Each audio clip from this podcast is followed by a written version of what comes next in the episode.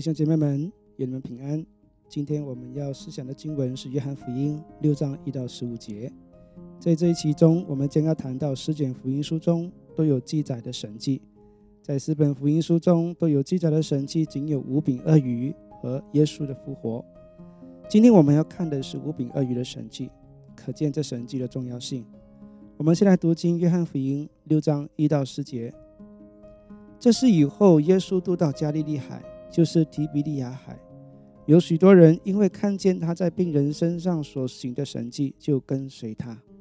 耶稣上了山，和门徒一同坐在那里。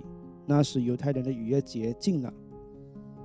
五饼二鱼神迹发生在加利利海对岸的山上，就在博塞大附近。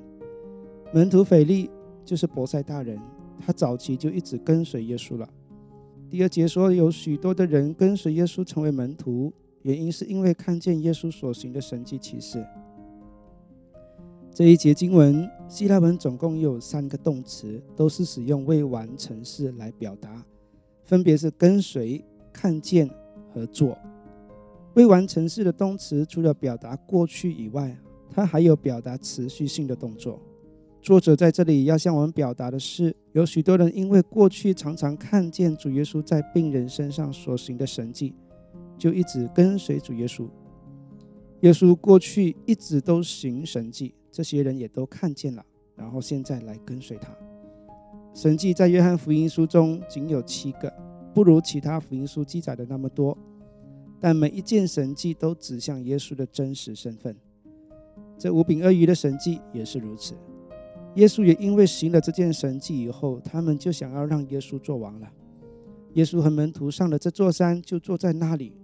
做也是以未完成式来表达，显示耶稣过去也常常来到这地方，也因此有许多人知道耶稣常会在那里，所以来寻找他。第五到第七节，耶稣举目看见许多人来，就对腓力说：“我们从哪里买饼叫这些人吃呢？”他说这话是要试验腓力，他自己原知道要怎样行。腓力回答说：“就是二十两银子的饼，叫他们个人吃一点也是不够的。”由于腓力是博塞大当地人，他熟悉环境，应该知道去哪里买食物。加上他是早期跟随耶稣的门徒之一，理当熟悉耶稣的能力，所以主耶稣先主动试验他，按照他的观察和逻辑计算。腓力的答案是：就算以一个人正常工作两百天的薪水来买食物，也还是不够供应这些人的一餐呢。不过主耶稣已经知道要如何行了。想想看，其实很多时候我们人会一直担心前方会遇到的难处和挑战，但其实神早已经知道要如何行了，一切都在上帝的手中。我们需要学习的是依靠他和信靠他的带领。上帝会按着他的旨意为我们摆平一切。第八、第九节有一个门徒，就是西门彼得的兄弟安德烈，对耶稣说：“在这里有一个孩童带着五个大麦饼、两条鱼，只是分给这许多人，还算什么呢？”此时有另一位门徒叫安德烈，他从一名小孩当中找到了五个大麦饼和两条鱼。这安德烈也是早期跟随耶稣的门徒之一，是彼得的兄弟。按照他的逻辑，也是不可能供应这么多人的。但引起我注意的是，这位小孩，他愿意拿出来属于他的五个大麦饼和小鱼，而不是自己享用。这可能是他今天唯一的一餐了。即便不是，那也是可以喂饱他的一餐啊。有这么一颗愿意付出的心，是何等宝贵！能祝福接下来的一万人。第十到第十三节，耶稣说：“你们叫众人坐下。”原来那地方的草多，众人就坐下，数目约有五千。耶稣拿起饼来，注谢了，就分给那坐着的人。分鱼也是这样，都随着他们所要的。他们吃饱了，耶稣对门徒们说：“把剩下的零碎收拾起来，免得有糟蹋的。”他们便将那五个大麦饼的零碎，就是众人吃的剩下的，收拾起来，装满了十二个篮子。人数有五千人，在马太福音十四章二十一节提到，这五千是指男人的数目，因此还没包括小孩和妇女。预计人数至少有一万以上。他们所吃的食物是大麦饼和小鱼，这些食物是一般百姓吃的便宜食物，而鱼则是麦饼的调味食物，非主餐。耶稣所赐给他们的是按着他们心里所要的，直到他们吃到饱足为止。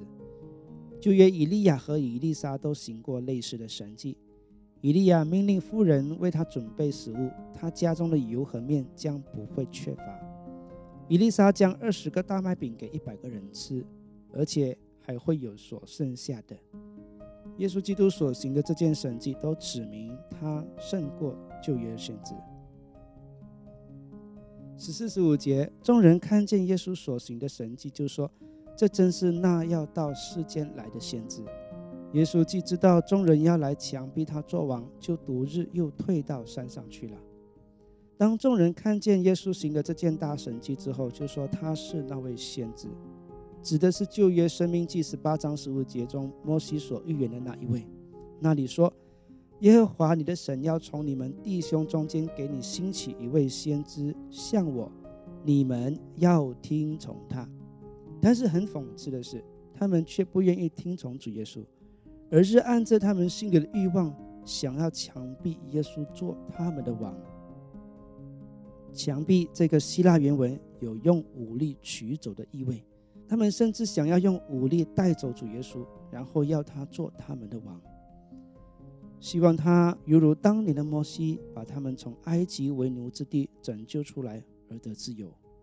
当时他们被罗马帝国统治，所以希望主耶稣带领他们脱离罗马的统治。